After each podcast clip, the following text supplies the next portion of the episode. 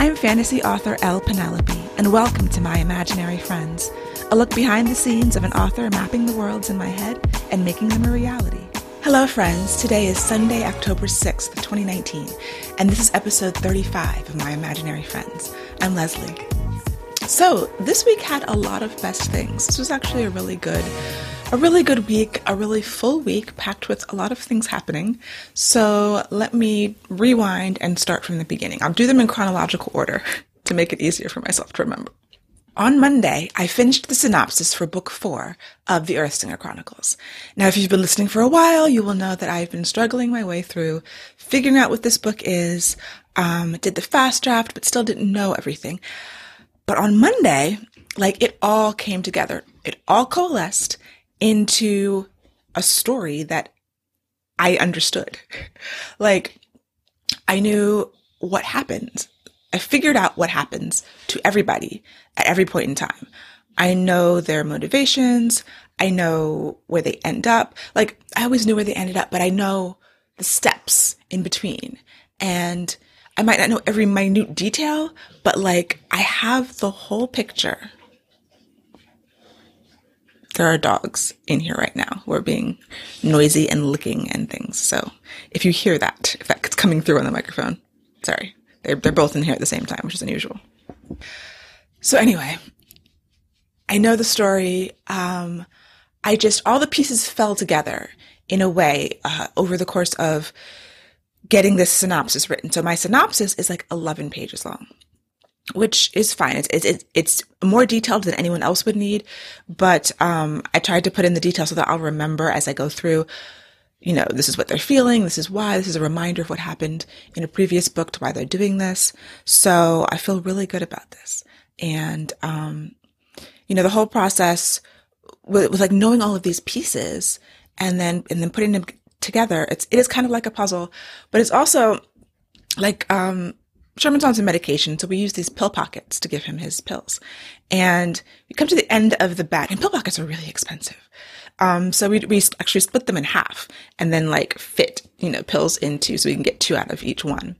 And at the end, at the bottom of the bag, you're left with all these little pieces of these pill pocket things. And so I was trying to mash them all together and get one like one pill pocket of all these crumbles and it didn't work. It was, it was just too crumbly and they wouldn't stick together. I guess I could have like wetted it a little bit, but when I was doing that, I was like, this is like putting my plot together, like taking all these little pieces that I know and try to mash it into something that is one cohesive entity. And um, luckily, doing it with my plot worked a little bit better than doing it with the pill pockets. But um, yes, so that was Monday's best thing. Tuesday's best thing was the release of Whispers of Shadow and Flame, book two. And, um, so I did actually manage to write. I got up early and, um, I met a friend on Google Hangouts and we wrote in the morning. And then I started doing like the social media posts, which I had not planned well. Like I, the good planning that I did was to pre-schedule my newsletter post. So I had done that over the weekend. So I didn't have to worry about that. That just sh- sent out at 6 a.m. and it was fine. I did not pre-schedule the social media posts, which I should have done. And so I actually had to go like take a picture of the book or me with the book and then post it. And then a lot of the day is responding to is responding to everyone's posts and um yeah, the blog tour is going on and there is reviews being posted and things like that. So Tuesday was really great. I also um, I had sent the synopsis to my brother for his feedback because he's like my first feedback person. And so Tuesday we had a, a, nice long conversation about his thoughts about it and, you know, the strengths and weaknesses. Because even though it's done, doesn't mean it's done, done. It just means like this is a huge milestone in, in this whole process of me understanding the story and all of the details from the story and coming into focus. So talked about that. I had a really nice chat with an author um, who was very generous and about telling me about experiences that she'd had. And so that was really amazing. And yeah, Tuesday was a great day. And then we went out to dinner, me and my husband, to celebrate the book launch. Um, Wednesday and Thursday were a little bit low key, or maybe it was just a blur after release day. I did take the train up to New York on Thursday because Friday morning was my signing at New York Comic Con. So Friday, uh, I met one of the publicists at St. Martin's to get into Comic Con, and yeah, it was um, it was great. It was early enough that, you know, there were a lot of people there, but it wasn't as crowded as it was going to be later on. So the signing went really well. Um, we gave away a total of 50 books, um, split between Song of Blood and Stone and Whispers of Shadow and Flame. And I signed, you know, obviously I signed them all and I met a bunch of great people and that was really fun. I actually really like doing the signings. And, um, so afterwards, I didn't have anything else planned. I was just going to spend some time at Comic Con and then later on meet a friend for dinner and then take the train back home. So, uh, I started walking around the exhibit hall. And so by the time I finished my signing, it was um, 11.30, 11.45, and a lot more people had come.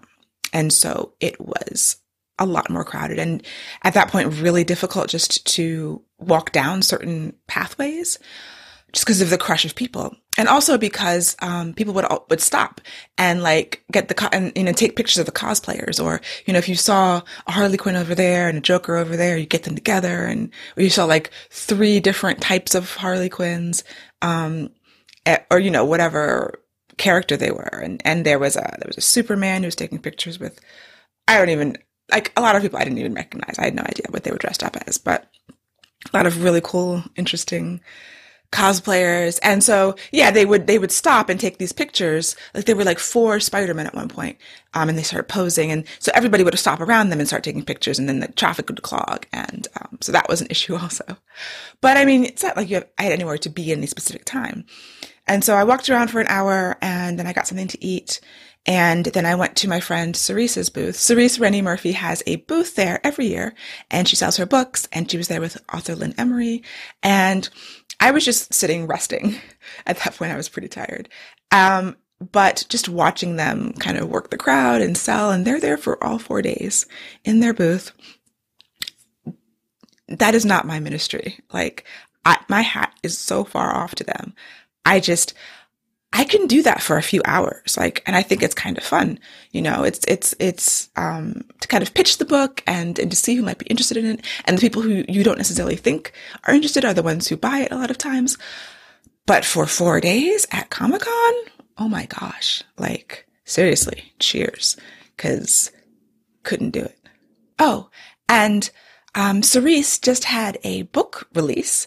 Um, the Wolf Queen Part 2 just came out on Thursday. So, um, definitely check that out. Check out part one first, obviously. But The Wolf Queen, it's uh, epic fantasy in this um, African inspired world.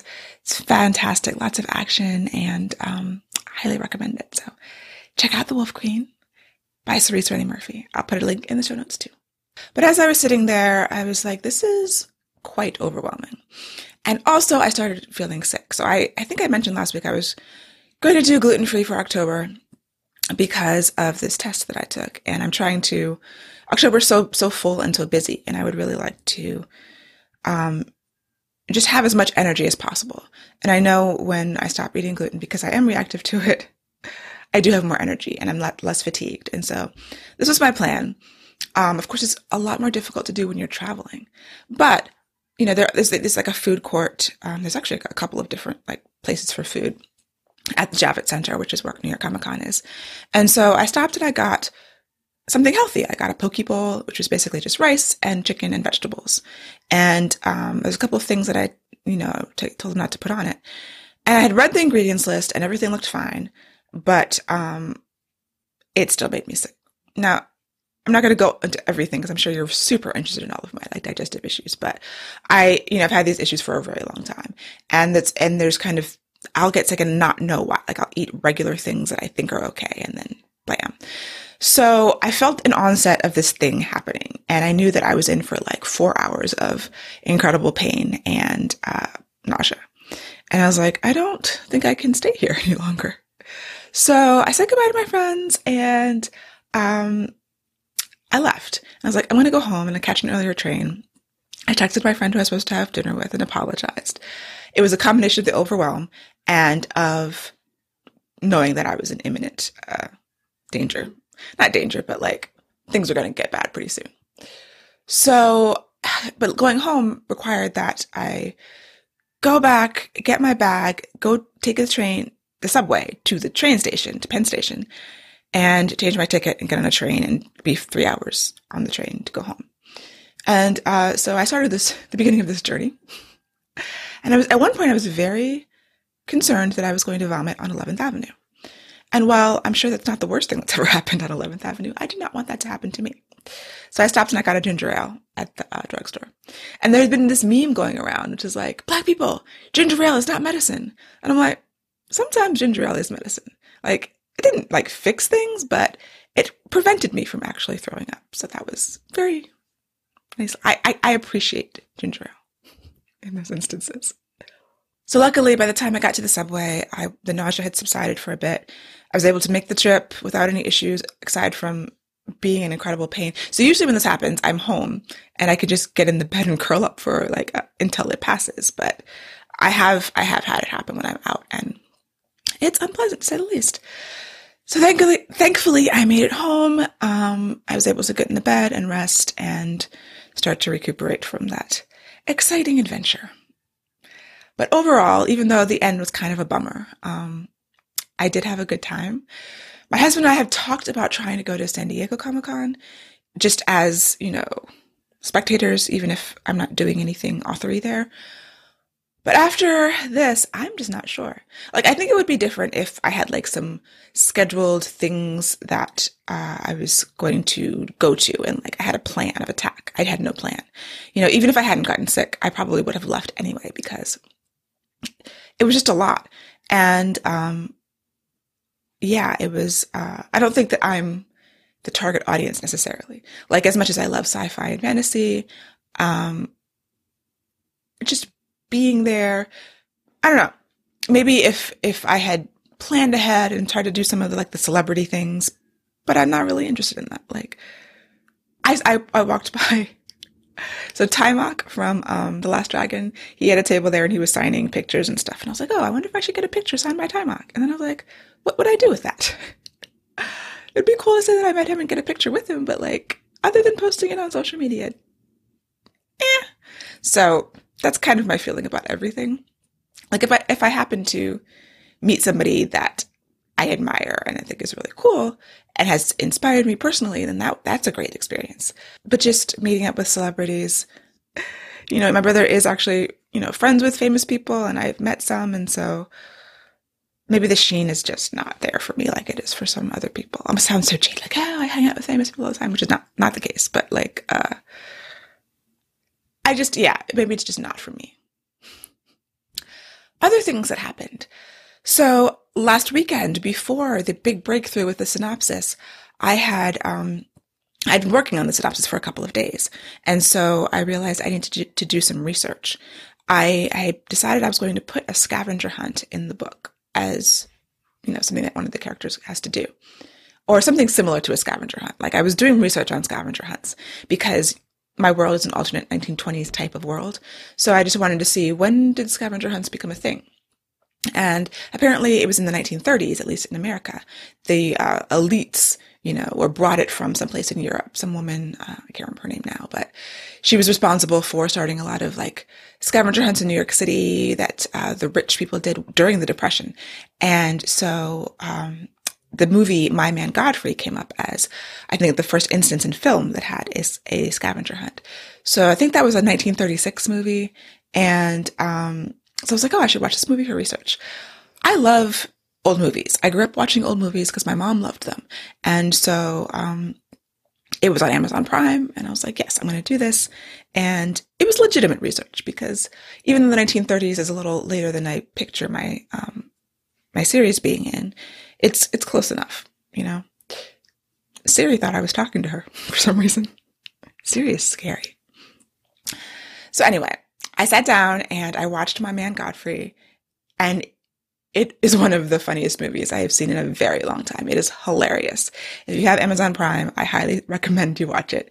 If you can stand 1930s movies, and a lot of people can't, but um, yeah, so funny, really funny. Now it is. I don't know if it would be like a romantic comedy because there is a romance plotline, but 1930s romances worked differently than they do now. So, like for me, there's um, there was a guy, there was Godfrey, and there were two sisters. And up until the very end, I wasn't sure which of the sisters he was going to end up with. There was one who was very sweet, but completely off her, off her rocker. Like, there, there are these entitled rich sisters, and the other one was 100% bitch, you know, and it could have gone either way as far as I was concerned. And then the way that they resolved it is not something that would fly today. It's always interesting to see these old movies and to see the interplay between men and women and how and how it has changed. So uh, I actually had to I actually rewatched it like fast forwarding certain parts immediately afterwards because I was like, wait, what? How did that? When did that? I wanted to see the point at which these people, the movie told me that these people were right for each other. And it was so subtle as to not be there at all. Hilarious movie, highly recommended. The romance aspect is a bit suspect, but um, I still enjoyed it. Research can be very fun. Other news. Um, I discovered that the pre-order is up for Cry of Metal and Bone, which is book three in Earthsinger Chronicles. And I will link to that in the show notes. Book two does sort of end with a cliffhanger. So, uh, people, I know that whenever that happens, people are like, when can I get book three? And I'm like, well, I can tell you it's going to be May 19th, 2020, and you can pre-order it right here. So I don't consider it like a, a hard evil cliffhanger, but it's definitely a break in the story. And that is partially because when I initially wrote Whispers, it wasn't going to be a cliffhanger, but the story expanded beyond what I thought it was. And I realized after beating my head against a wall for a few months that I had to split it into two books. And um, that had not been my initial plan with the series, but it ended up working up, working out really nicely. And uh, except for the fact that I had to put a cliffhanger when I I didn't necessarily intend to, but I tried to make it as like resolution and then open door as possible, which I think is the best kind of cliffhanger, not like throw the book against the wall cliffhanger. Anyway, in reading, I read two really great books. Um, I did get to read The Orchid Throne by Jeffe Kennedy, and it's really a beautiful book. It's a beautiful, slow burn, like intro to the trilogy that has it gave me a very like Padme Amidala vibe with um, our main character, the the queen, the orchid queen, and uh, because he, there's these elaborate gowns and makeup that she wears, and she's has to put on this whole persona, and that aspect was really fascinating to me. I loved the hero, and uh, yeah, it's it is it's. I don't want to call it slow because I was never bored while reading it. When it, like a book is truly slow, I'm like, most times I won't finish it. I had no problem finishing it, but it is contemplative, I guess, or she's really laying groundwork and, um, is not, it's not a fast pace, but it's definitely worth it. And it's definitely like evocative and really emotional. So I recommend that. I also read Before She Ignites by Jodi Meadows, which, um, I really loved as well. Like, I'm going to be at an event with her um, next May, and so if whenever possible, when I'm when I'm at events with people, I try to at least check out their books to see if I can, you know, hopefully I'll like them and be able to really talk about them with them or recommend them to people. Unfortunately, I did. If I don't, I just don't say anything. But um, yeah, I know she had gotten a little bit of flack when this book came out because there is the main character is black and there's a, a black woman on the cover. It's a YA, and I thought the the flack was bullshit, honestly. Like, it was like, oh, well, apparently it was the first black girl in a pretty dress YA cover. I could be wrong about this, but this is my recollection. And the chatter was that that, that should have gone to a black author, which is fine, but it is not Jodi Meadows' fault. She had no control over that. And I don't think that she should, should have been called out on that at all. And so, um, and not only is the main character black, to my mind, everybody in the book is at least black or brown, which is, I was not expecting. Because a lot of times you'll see white with white authors, um, you know, people are trying to, to, write more diversely, and I totally support that. And you know, I thought she did she did a great job of putting in details that showed that she had done research, um, and it, it felt you know well done to me. even more so that every single person in this world seems to be black, or the ones that we've met, the ones who whose skin color was described were, were all brown. And I was like, I, I was just super impressed by that because that is not what I expected. And aside from that, that is actually not the reason why I, I liked the book. The story was great too, but that was like the cherry on top for me because it was, um, it was unexpected. So it's, uh, yeah, I, I fell in love with the story. There's dragons. There's little like cute little dragons and big dragons and, um, recommend that one too. So if you're looking for something very good to read, I, I plan to read the rest of the trilogy. It's complete now. And, um, yeah, good reading times. I also saw that a new podcast came out this week.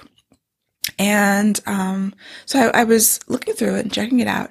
And then I saw that it launched with three episodes and a Patreon. And that caused me a little bit of pause. Like, I totally think that artists should get paid for their work. I think I support a lot of Patreons. I support podcasts and artists and YouTubers. Um, I fully believe that Patreon is a great thing for supporting people. But I only support people after I've consumed their content for a while and and they've proven that they are reliable with their schedule. You know, they put it out regularly. The, the content is of high quality. Like I like it. I can recommend it. I get some value from it, whether it's entertainment or information or whatever.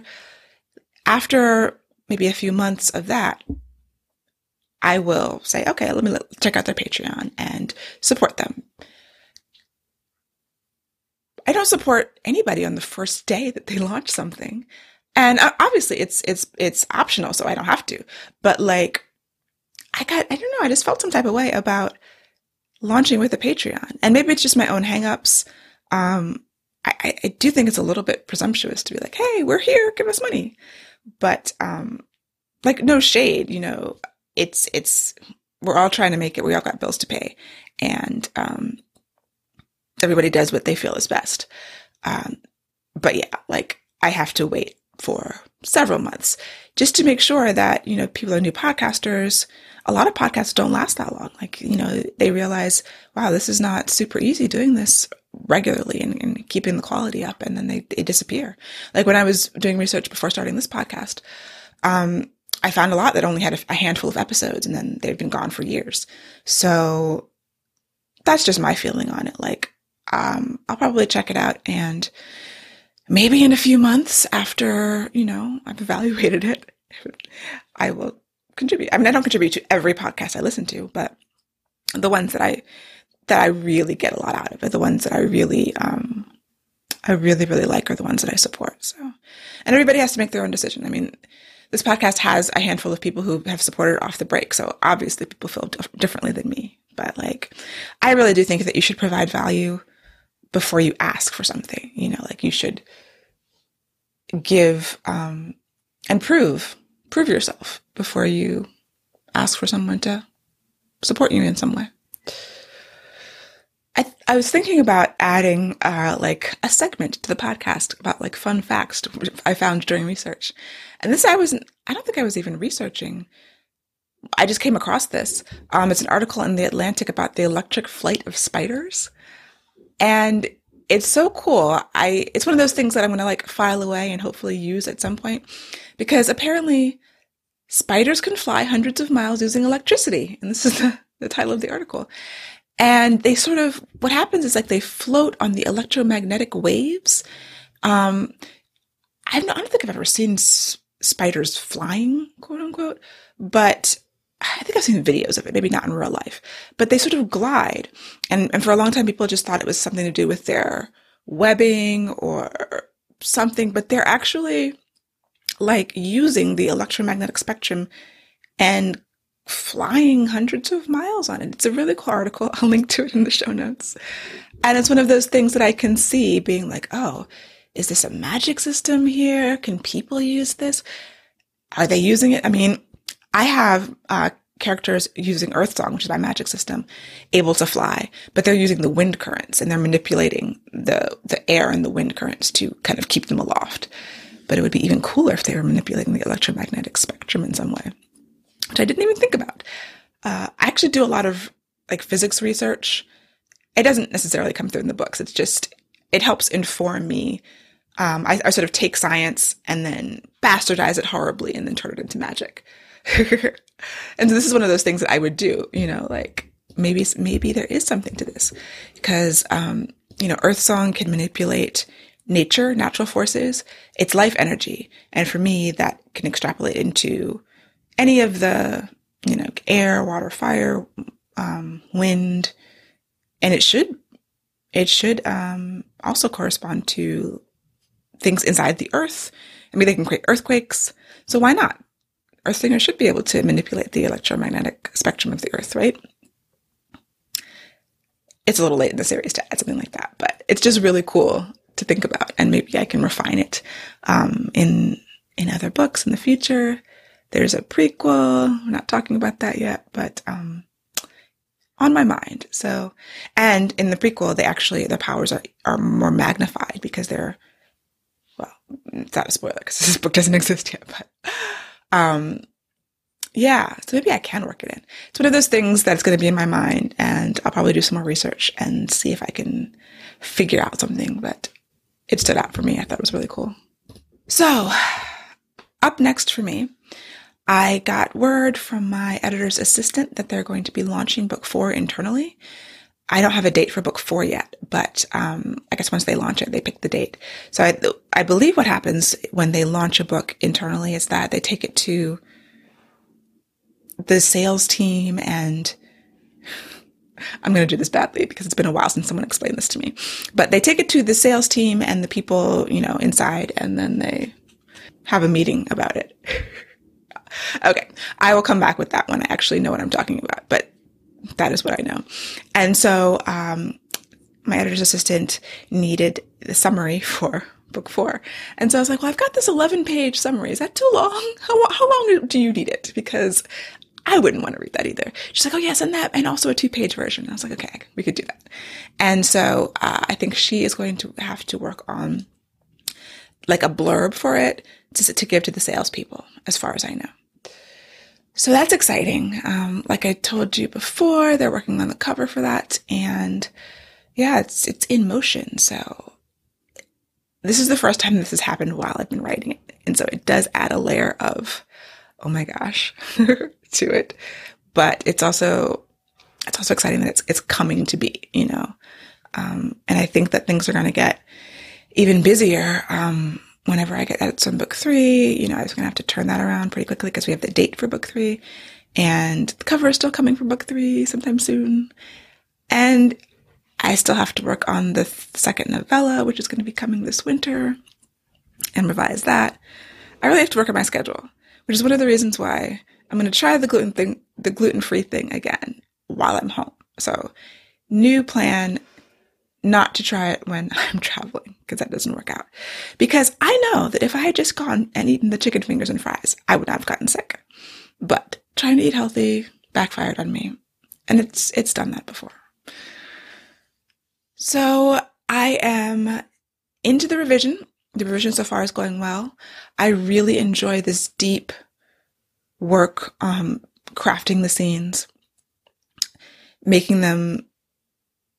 I want to say making them pretty, but it's like making them real, you know? Like the first thing I had to do, uh, a lot of it is, is rewriting.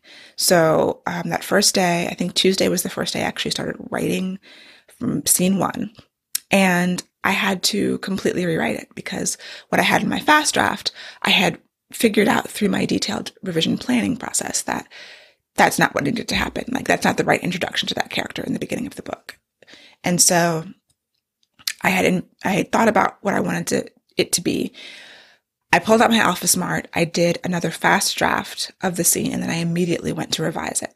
And so whereas the true fast drafting is just Alpha Smart fast draft. Now, whenever a lot of these scenes are going to have to be rewritten from scratch, um, a lot of the other ones can be just revised and and modified.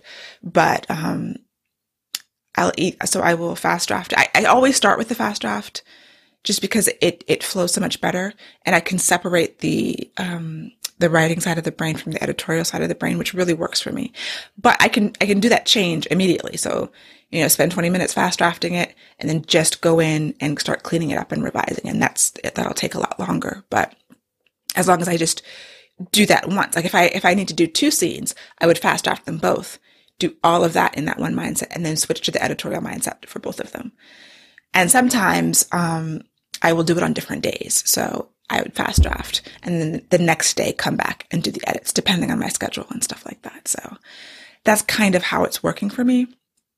And then the rest of the scenes that don't need to be re- rewritten from scratch, it's just um, going through. and when I say the scenes that don't, I haven't actually gotten to a scene that didn't need to be rewritten. Even if this, the actions are basically the same, I do a lot of rewriting, but the close, like I don't know what to call it, like the careful rewriting. I don't do on the on the Alpha Smart. I only do the fast draft, vomiting out, as my professor used to say, vomiting out a draft on that, and then um, the careful work where I'm sitting with my thesaurus. Um, I use masterwriter.com, which I highly recommend. It's paid. I don't know how much it is, but um, it's like the world's best thesaurus. It's got a huge dictionary, a synonym Finder, a rhyming dictionary. People use it for songwriting and creative writing. It's got all kinds of stuff. So I have that open in a browser. The other thing I have open in a browser when I'm revising is One Stop for Writers. It's onestopforwriters.com, which is, it started as the Emotion Thesaurus, which a lot of people have heard of. So years ago, I got the books, the emotion thesaurus and then the negative traits thesaurus. Then they started adding them. They have the positive traits thesaurus.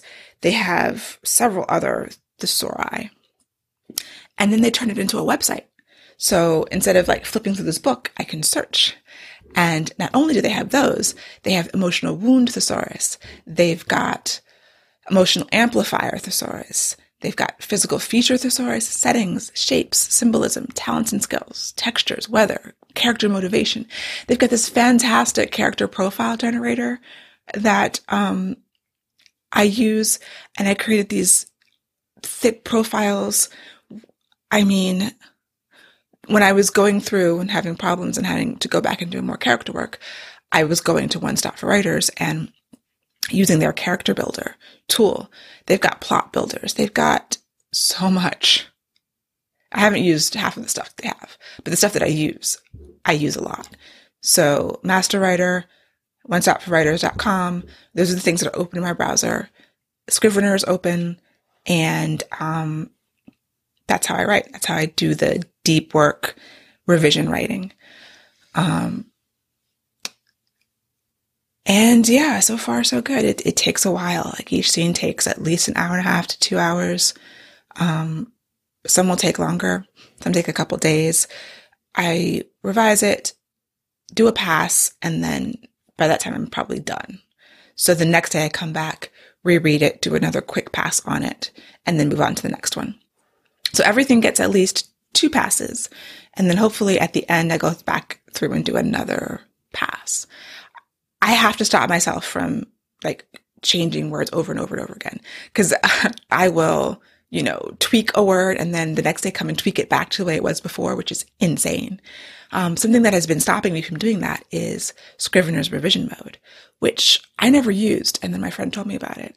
And I was like, oh, what happens is, um, it, it you put it in revision mode and you choose a color. And there's default colors there. So um, revision one, there's five by default. And so I change the colors because I don't like to do it in red. So revision one for me is purple.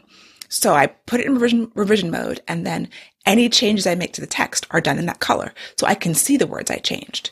And um, then the next the next pass, I'll put it in revision two and say that color is orange. So I can see the purple changes, I can see the orange changes, and you can do that as you as you go through the passes. And so that way it prevents me from changing a word like he walked towards the building and then I'll be like, oh no, he walked to the building. you know, and then I want to change it back next week. So he walks towards the building. These are like the little ridiculous things I do that I, who has time for that? Like, it doesn't matter. Nobody cares. Um, and the copy editor is going to change it anyway because I always use the wrong towards. Is it toward or towards? And whatever one I choose is wrong and the copy editor changes it. So, um, but like, it's just this like weird word changes that don't matter. And so using the revision mode has helped me not to obsess about those kind of things when I really need to focus on the story and, um, whether or not I get a, a, line edit or regardless of the quality of the copy edit, like the reader doesn't care whether it's towards or to. and I don't really care either. I'm just like, it's just my mind firing too many times. So those are all, it's like a lot.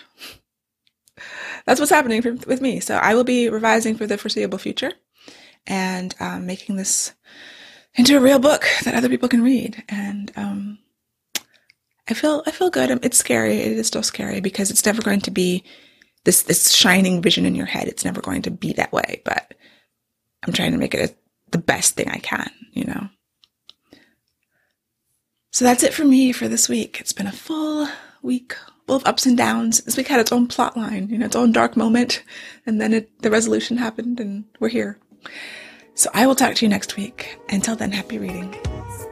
For episode show notes and to learn more about me and my books, go to lpenelope.com. Subscribe to My Imaginary Friends wherever you get your podcasts, and check out the video episodes on YouTube. And please leave a rating and review to help support the show.